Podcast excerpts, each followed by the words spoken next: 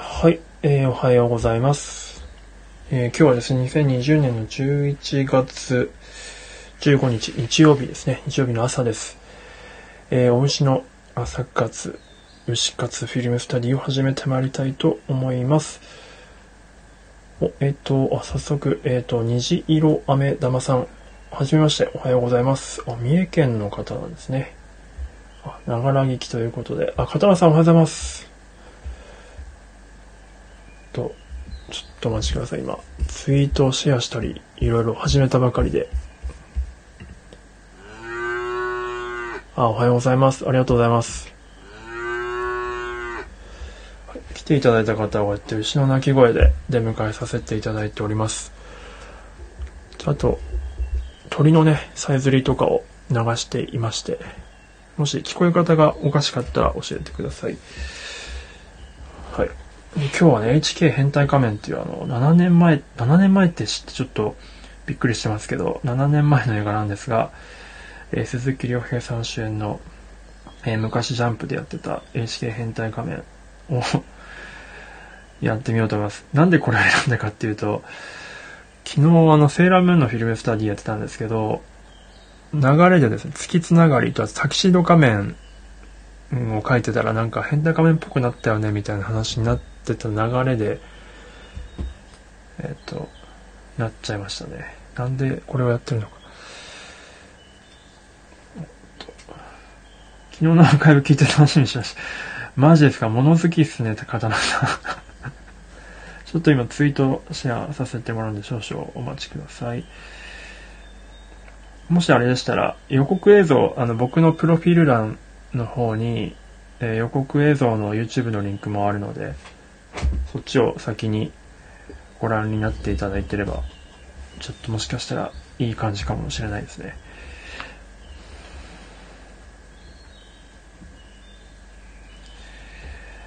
なんで変態仮面選んじゃったんだろうなって自分でも思ってますけどね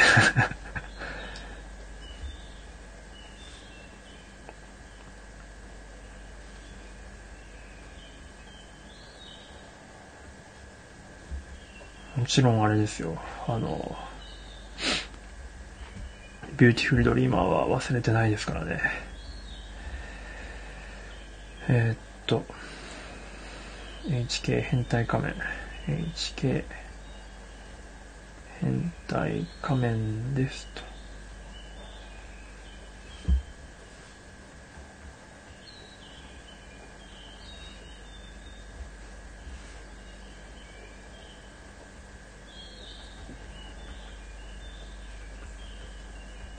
なぜこれを選んだのか。は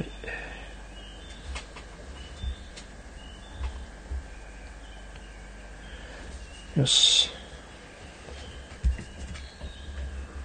ツイートしましたね。よっしゃ。あの、もし、あ、ちょっと、ながら聞きの方はちょっと難しいかもしれないんですが、まあ、あの、ながら聞きできるように話していきたいと思うんですが、もしあの、余裕があればですね、僕のプロフィール欄の方に Google フォトのリンクがありますので、そこのリンクにその HK のさっき YouTube のリンク、あの動画流れてた予告映像からいくつか参考画像を抜粋して Google フォトに入れてますので、そこのリンクから見ながら聞いていただければと思います。あ、来た、ニキ、おはよう、おはう。省略語がよ。はい、おはようございます。ざまさじゃないんですね、今日。おはう。今日はね、ちょっと、ちょっとタイトル悩んだんですよね。HK 変態仮面で。その下のサブタイトルが、まあ今、月バックに入る広背筋って書いてますけど、月バックと T バックって最初書いたんですよね。サブタイトル。でも多分 T バックって書くときっとミコさん来てくれないなと思ったんで後輩筋に変えました。はい。まあ、鈴木亮平さんのね、ここで、この変態画面で、華々しく、世に、こう飛び出たというか、有名になった作品というのがあるんですけども、小栗旬さんがね、脚本協力とプロデュースやってて、いや、僕これほんと昨日も言いましたけど、あの、なんか別の映画を映画館に見に行って、全然これやってるって知らなくて、予告でこのよ、あの、本編始まる前に予告がいっぱい流れると思うんですけど、その予告の時に、これがパーンと出てきた時にですね、とてつもなく打ち震えた記憶があるんですよね。やっぱり僕、変態仮面、小学校の時に楽しんで見てたので、まさか実写化するとはと思って、実写化した時ってやっぱこう、変態仮面は肉体美がね、やっぱり生命線なので、この月をバックにしたこの3枚目の絵の変態仮面の後ろ姿を見た時は鳥肌が立ちましてですね、席をこう、立ち上がりかけたっていうぐらい興奮した記憶がありますね。はい。フィルムスタディするほどのものでもないんですけど、まあちょっと書いていきたいと思います。まあ今日の話題としては、うんと、どうなんですかね。皆さん変態仮面見てましたか？あの、セーラームーンはね、月に変わってお仕置きよっていうので、まあ昨日やってましたけど、あの、変態仮面はね、まあ成敗って言って、月にバックにして成敗、あの、その、なんか、いろんな卑猥な技で相手を成敗する、まあ完全中学者としては基本的には同じジャンルかなと思うんですけど、他にもジャンプではね、あの、月に変わってお仕置き用で言うと、あの、こち亀でも、あの、セーラー、セーラーデカでしたっけ？がとかがいて、それも結構セーラームーンっぽかったとかしましたけどね。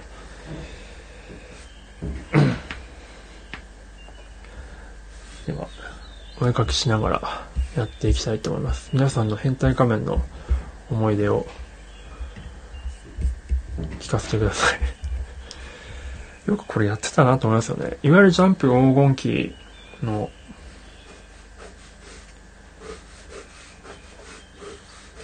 時に颯爽と現れた。そして画面が暗すぎて全くほぼ見えない。やっぱ昨日の圧倒的な女性率に対して今日は女性がやっぱ来ないですよね。鈴木亮平の体ほんとすごいな。あ、実写は見ました。一部ですけど。あ、なるほど、なるほど。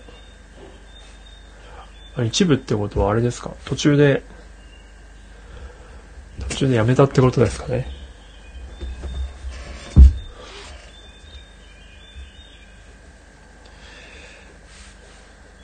まあ、予告編がピークっていう噂もありますけどね。安健さんが出てて、安田健さんが出て、安健さんの味もすごくいいんですよね。一応なんか2もあるんですよ、これ。アブノーマルクライシス。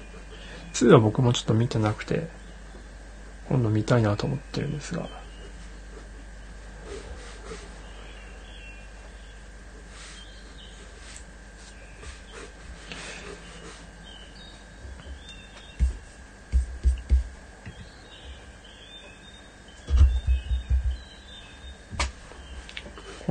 まあ、1番と2番の絵なんですけど、網タイツを履いた足のアップと、えー、っと、なんて言うんでしょうね、この上半身の、をこうちょっとパン、パンっていうのはカメラをこう動かしながら体を映していくカメラワークですけど、この上半身と、上半身のアップとうんと、網タイツの足のアップっていう、この徐々に部分部分見せていくっていう見せ方は、いろんな変身ものとか、初登場シーンとかに使われる演出で、プリキュアとかも同じですね。お、えー、ケーブルテレビでやってたんですが、あ、なるほどなるほど。それはそれはぜひぜひ、またケーブルテレビやってたら、見てみてください。あのね、清水文香さん、あの、話題になった 清水文香さんがヒロインで出てるんですよね。それも結構今となっては貴重なフィルムになってるはずですね。この、そうそう、さっき言いましたけど、部分部分を極大アップで見せながら、何箇所か、例えば足映して、えー、体映して、肩映して、なんか頭の一部映して、で、最後に全身がバーンって見せるのが、まあ大体の、変身ものとか、うんと、まあものの、まあ王道の見せ方なんですけど、それをまあ見事にとしみこさん来てくれたおはようございます。Good morning. てんてんてんじゃないですかよく来てくださいましたね。無理に。あえて来なくていいと思ってましたけど、今日は。先にカットを見て、セーラームーンとのやつに前から。そうですよね。まあ、あえて昨日の使ったフィルムスタディに使ったセラムの題材もちょっと入れてみて、あの、サンドイッチね、してみましたよ。違いを見ると楽しいかなと思って。まあ、この福田雄一さんっていう監督なんですけど、あの、勇者ヨシヒコシリーズとかの監督さんで、まあ、基本的にやっぱコメディがすごく達者な監督さん、テレビドラマ出身ですけど、まあ、これで確か映画デビューしたんですかね。まあでも、ヨシヒコとかに通ずるそのシュールさというか、ユーモアさが HK には引き継がれてて、それと鈴木さんのこのストイックな体がですね、あの、マッチングしてとっても素晴らしいお笑いの、あれになってましたね。ちょうど、あ、多分書かないと ありがとうございます。昨日ね、書いていただいて、あの、タキシード仮面とかね、僕がタキシード仮面を書いて、書くのに失敗して、変態仮面になってしまったって言ったことが全ての元凶ですね。本当に申し訳ございませんでした。いや、この3の絵見てくださいよ。ほんと素晴らしい絵ですよね。この月バックに何かを描くっていうのは、みんなやっぱやりたがる。実際僕もある作品で月バックやりましたしね。まあやっぱ元ネタは ET なんでしょうけど、元祖は。まあでもやっぱ映えるよな。月バックにシルエットでの美しい被写体を置くっていうのは。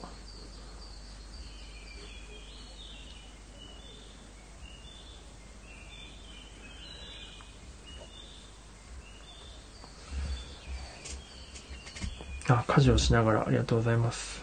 と、えー、っと、ストイックは確かに、ほんとそうです。これ、この役者魂はもう尊敬しかないですよね。鈴木さんが変身して歩くごい吉田さん、衝撃受け、そうなんですよ。今見るとね、ちょっと、あ、鈴木さんなんか肌ツヤ若いなって思いましたね。考えてみれば7年前っていうね。僕の中では3、4年前なんですけど、時間経つの早いなと。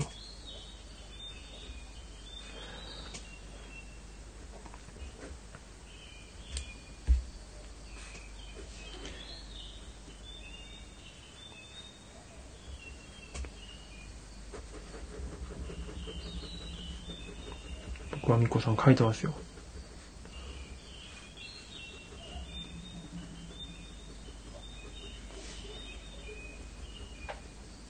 そう、ET です、ET。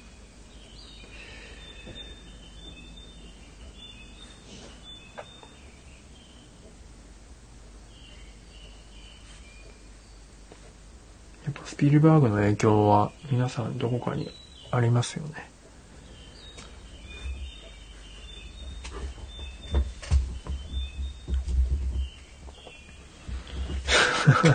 今ページめくってったら本当にこの変態仮面の後にパーンとセーラームーンが出てきて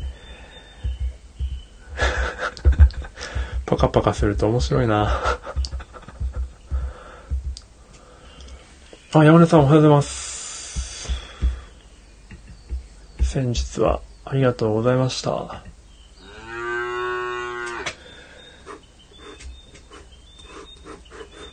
昨日も僕は近くのサウナに行ってきました。平和湯っていうところですけどね。やっぱサウナに入るとちょっと、ほんと、整い方が違いますよ。おじさんインタビューさせて、どうしました？突然、あの、僕でよければ、謎キャラに迫る企画の6人目。謎キャラ？あ、いや、まあ、僕でよければ、いくらでも、変態仮面について変態仮面に関するインタビューでも全然いいですけどね。そう、今、変態仮面をお絵かきしてるんです、今。何なんだろう、その謎キャラ。他の6人は5人か。誰なんだろう。前さんとかかな。てか山根さんも謎ですけどね、十分。正直。僕より山根さんの方が謎が多いのでは。まあ本名で出てるから、そういう意味では僕本名隠してるから謎なのかな。お、大池、DM します。大池三名秀、フラット、コタ。なるほど。確かに謎が多い方たちばっかりだ。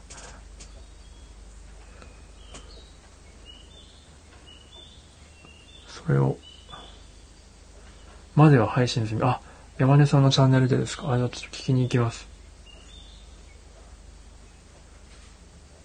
そうか、2期もインタビュー受けてたのか。あ、カイ君もね、確かに。確かにカイ君も謎ですね。てかまあ、みんな謎だよな。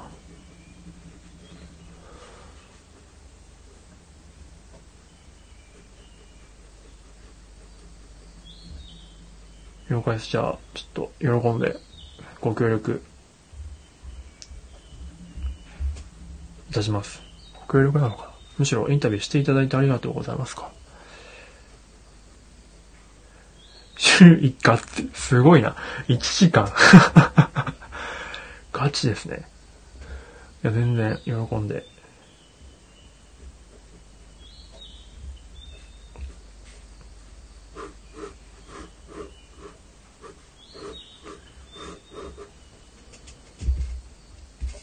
すごい楽しそう。1時間も僕に話せることはあるでしょうかね。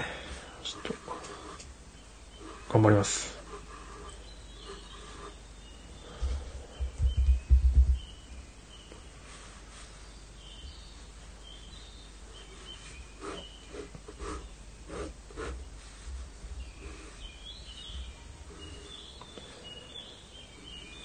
しかしな、年末のサウナか、サウナ部の活動第2回は楽しみだな。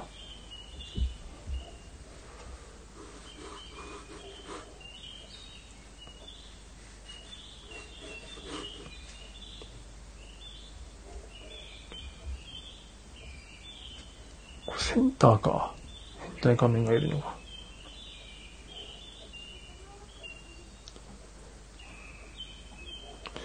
いや、この振り返った時のシルエットもめちゃくちゃかっこいいよな。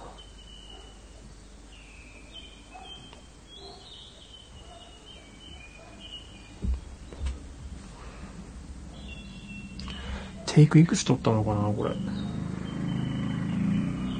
振り返るタイミングが良すぎて。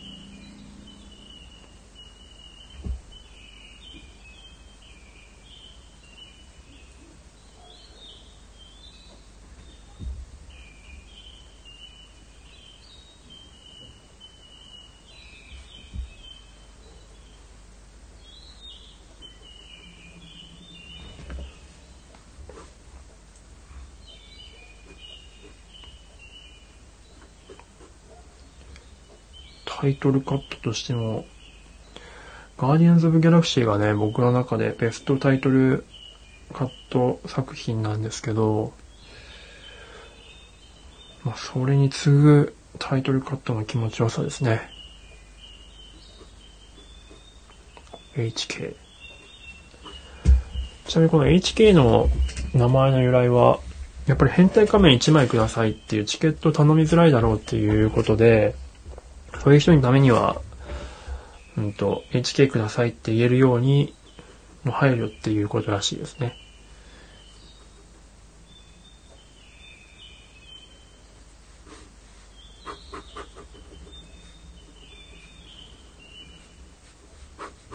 僕はビシッと買ってやりましたけどね、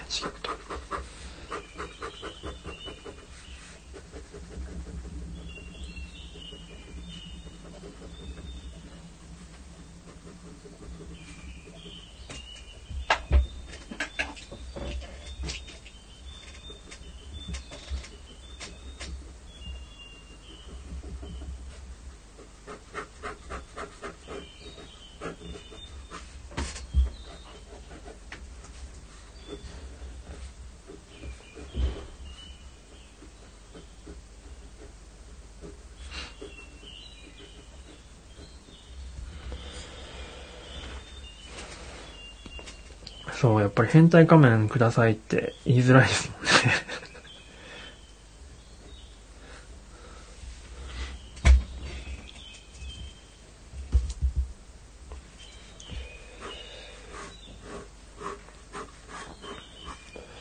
なんかいいカットがあればなと思って、そのギャグのカットの、うんと、肝というか、そういうのをちょっと話せるネタがあるカットがあればいいなと思ったんですけど、ちょっとそれが予告に入ってなかったんですけど、コメディを描く際に、どういうアングルで撮ればいいかっていうのは結構いつも僕コメディがめちゃくちゃ苦手なので、まあ悩むんですけど、やっぱ共通して言えるのは、このドラマチックにやりすぎるとやっぱ笑えないっていうのがあるんですよね。なので、まあ、ドラマチックに描くカットですごくこう、うんと、ま、かっこいいを例えばすごく続けた後に笑わせたいポイントのオチのところでポンとカメラを引いて、うんと、アングルを極端にさせずに普通に平坦なアングルで撮るっていうのが結構ポイントなんですよね。それで結構抜きが出て、あの、まあ、緊張と緩和って感じですけども、それで笑えるっていう効果があるので、そういう感じのアングルのショットがあればいいなと思ったんですけど、ちょっとこの、まあ、強いて言えば最後の、まあ、7番の絵なんでしょうけど、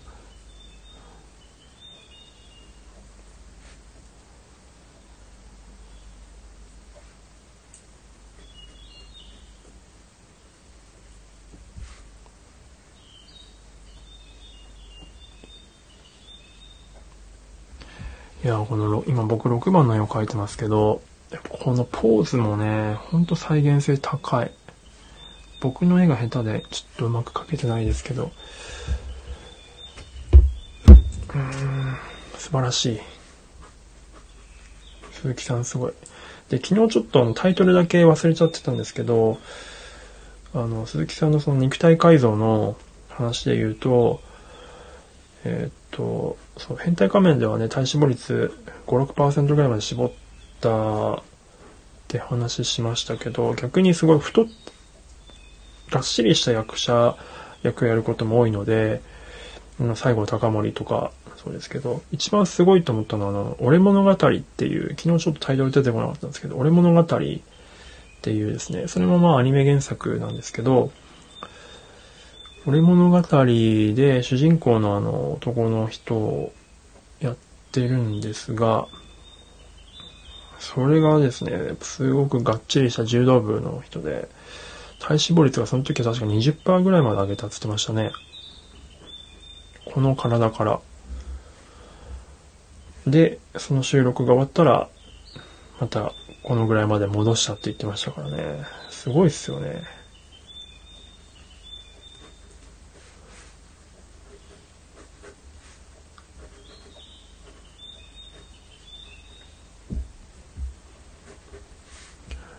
死亡率一桁って、基本的にやっぱ体に悪いんで、風邪ひきやすいし、体調管理難しいと思うんですけど、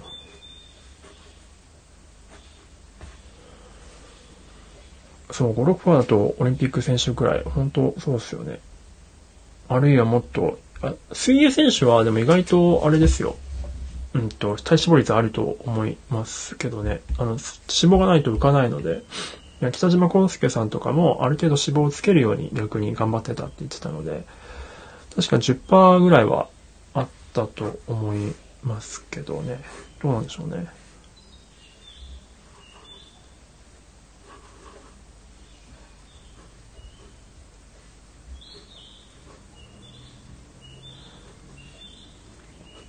今僕は8番の絵を描いてますが、この爽やかな笑顔がね、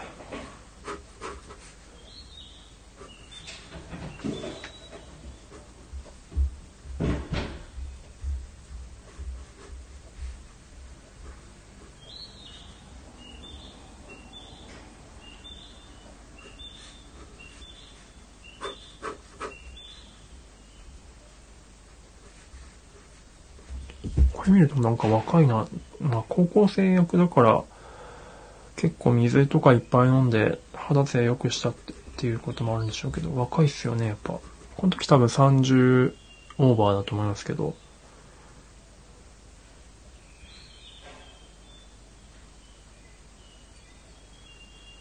あ、本当に俺笑顔が描くの下手だな。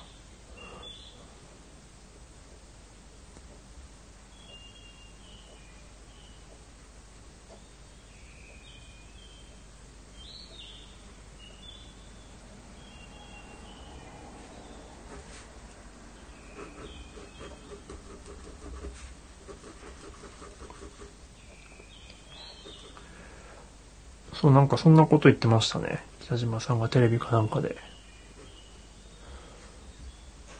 まあ、陸上選手、マラソン選手とかが多分一番体脂肪率少ないんじゃないかな。確か、高橋直子さん、まあ、女性比較的体脂肪率高い、男性に比べて高いですけど、それが確か7%とか8%だった気がする。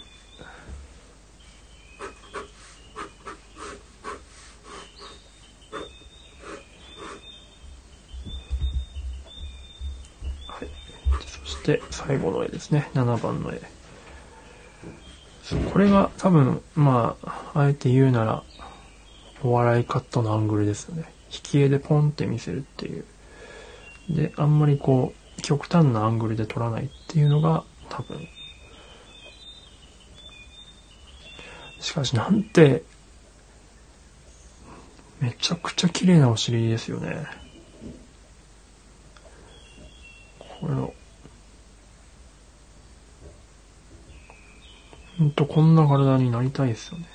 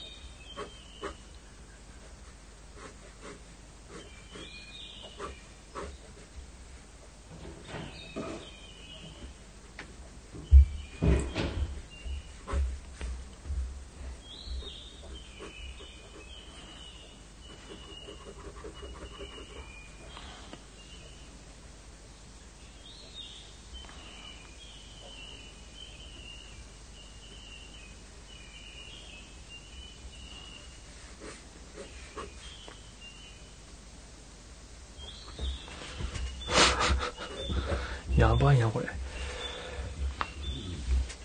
専門のトレーナーがつい、いや、でも、あ可能性はあるかもしれないですけど、でももう最初からもう、なんかこの話があった段階で、彼はもう仕上げたらしいですね。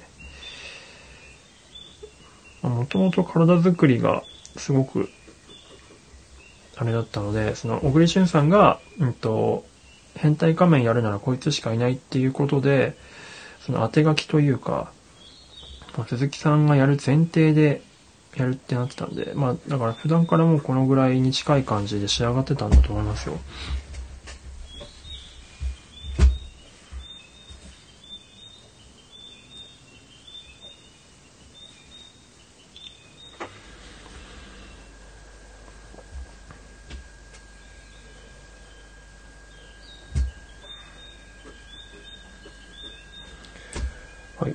ということで、書き終えました。やっぱ月をバックのカットをこうセーラームーンと比較するのが面白いですね。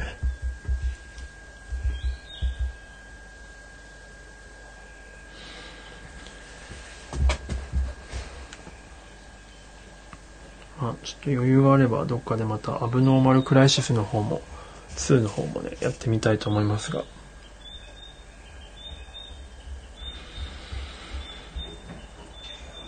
はい。えっ、ー、と、感じかな。まあ、とりあえず今日はね、ギャグのコメディ映画のコメディ作品のカメラアングル。真面目にやって真面目にやって、そのギャップでポンと気を抜くようなアングルで撮ることによって笑いが起きる緊張と緩和っていうのがポイントと、あとは月バックをするとやっぱかっこいいよねっていう話ですかね。アブノーマルクライシスっていうのが、なんか、2作目であるんですよ。セラムーン VSHK 究極の戦いですね。どっちがお仕置きされるのか。まあでも、変態画面はあんまり女性に基本的には、まあ、やるか、犯罪犯すような女性に対してはなんか、まあ、あの、男性に対してのような成敗、お仕置きではないですけど、ソフトな感じですけど、やるか。完全にセクハラだけどな。しかも相手中学生だからな。中学生はまずいですよね。セラム僕高校生だと思ってましたけど、中学生設定なんですよね。義務教育課程ですよ。こんな、でもやっぱ等身を高く描くことによって、セラムーンその、小さい子供はやっぱ憧れを抱くから、結構そういう等身の高いキャラが人気が高いっていうのはなんかそういう大人への憧れみたいなところなんでしょうね。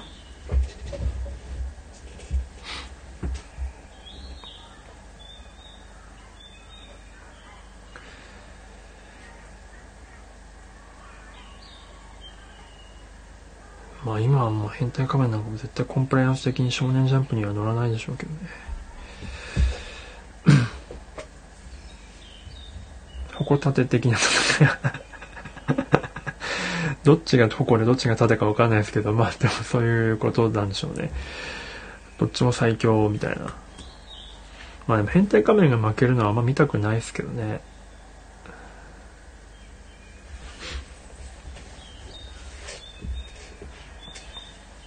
うん、中学生当時はとてもお姉さんには見えて憧れましたけど、うん、確かに。まあ、こういうように見えてたってことなんですかね。その、幼稚園児ぐらいの年代から見たら、中学生のお姉さんは、こんなに等身の高い、まあ大人のような、まあ、高校生とかぐらいの感じに、の、年齢感に見えるってことなんでしょうかね。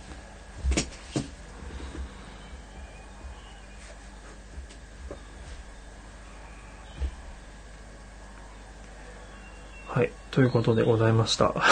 ということでございました。なんで変態仮面やったんだろうな、改めて。はい。で、明日何やろうかな。いつもね、本当に、もうネタがなくなってきてるので、何やるかを決められてないんですよね。好きつながりで言うと、なんだろう、ET とか、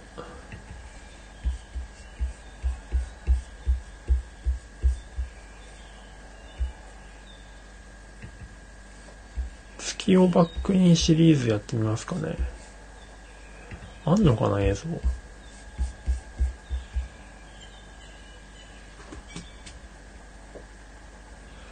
セーラームーンが変態仮面に負けるのは絶対嫌です。まあ、それも嫌ですね。間違いない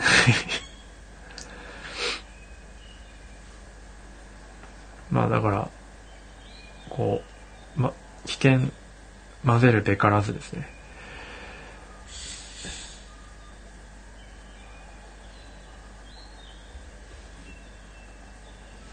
ET を見てみます。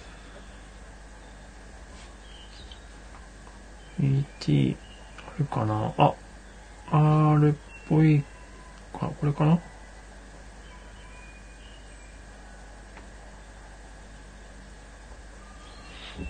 昔の映画はね、あんま映像残ってなかったりするんで、特にアニメとかは。まあ実写で ET クラスになれば絶対あると思うんですけど。違法動画はね、いっぱい上がってますけどね。そう確かにスピルバーグやってないな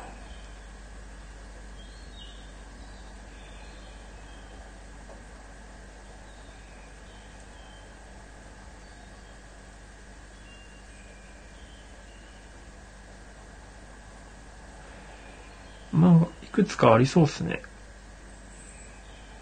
まあ今見るとさすがに ET の造形は作り物感すごいけど。うーん。まあ、じゃあちょっと明日 ET やってみましょうか。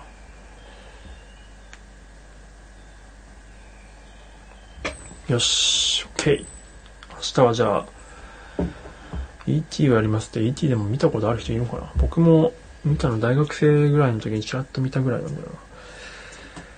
よし、じゃあ明日は ET でまた月をバックにした元祖の方をちょっと探ってみましょうか。ね、セーラームーンと HK と ET を並ばせて、ちょっと眺めてみましょう。お月見三部作。まあそうですよね。ET だってやったのって僕生まれる前だしな、多分。公開時期って。30年以上前ですよね。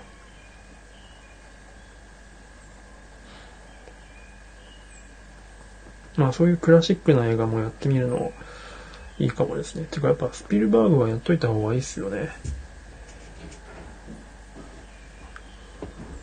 まあスピルバーグで言うと、あの、一番最初、彼がインディーズ映画監督だった時に激突っていう映画があるんですけど、それがね、とんでもなく素晴らしいんですよ。あの、まあ、若干怖い映画なんですけど、えっと、カーチェイスの映画で、えっと、ある主人公の人が普通にアメリカの道路をですね、運転してるんですけど、そしたら、なんか後ろから、あの、トラックが近づいてくるんですよ。まあ今で言うところの、まあ煽り運転みたいな感じだったりするんですけど、煽り運転の多分恐怖ですね。で、運転手の顔が見えないんですよ。で、なんか、スピードを緩めて追い越させ、追い越させようとしたら追い抜かないし、みたいな感じで、なんか車当ててくるんですよね。で、その恐怖が、ただただ車を運転してるだけの60分、70分間 ?90 分かなの映画なんですけど、演出として、ただただ車のカーチェイス、カーチェイスしてもそんな激しいカーチェイスじゃないんですけど、だけで、あんだけの尺を持たせることができるっていうのは、やっぱり若くしてスピルバーグの演出力っていうのはすごいなと。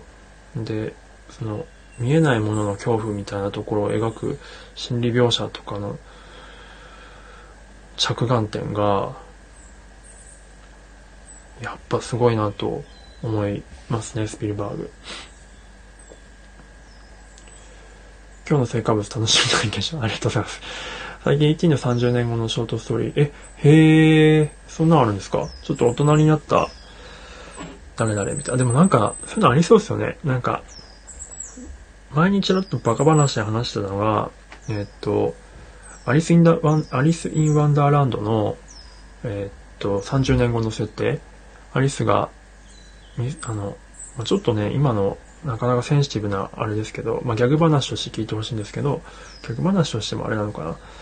まあ、その、いわゆるオーバーサーティー、アラサーになったアリス、独り身のアリスがどうなってるかみたいな話をやると面白いんじゃないかみたいな話はしてましたね。まあ今ね、なかなか年齢とかジェンダーとかあれなので、多分なかなか国際的には厳しいでしょうけど、でもそういう昔子供の時のヒーロー、子供の子供時代を主人公としていた描いていたキャラクターを2、30年後として描くっていう系は結構ありそうだなと思ってますね。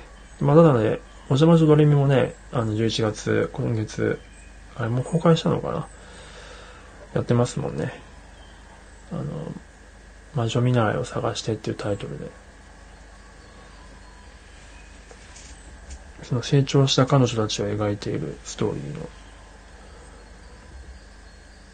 お邪魔女30周年記念とか20周年記念とかでしたっけね。だから多分やってるんだと思うんですけど、まあ、僕も見に行きたいなとは思っております。そう、片野さんぜひ激突もしご興味あれば見てみてください。めっちゃもう演出が詰まってますよ、あれは。はい。ということで、お聴きいただいてありがとうございました。この後、この後、アップします。9時までには多分アップします。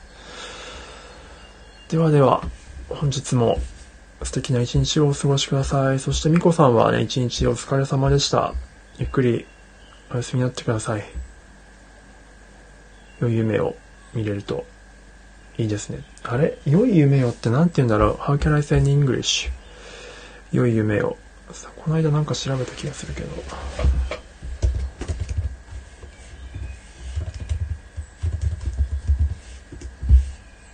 英語。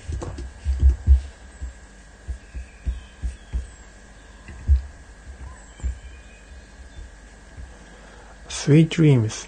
Oh, sweet dreams. Sleep tight. Have sweet dreams. Sleep tight. Don't, uh, 何これ ?be, be just bite. Have a good night rest. なるほど。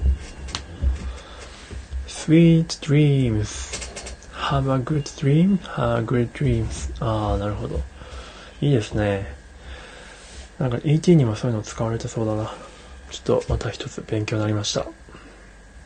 ナイトナイト。ナイトナイト。かわいいですね。ナイトナイト。ナイトナイト。へえ、かわいい。いいっすね。じゃあ、ナイみこさん。おやすみなさい。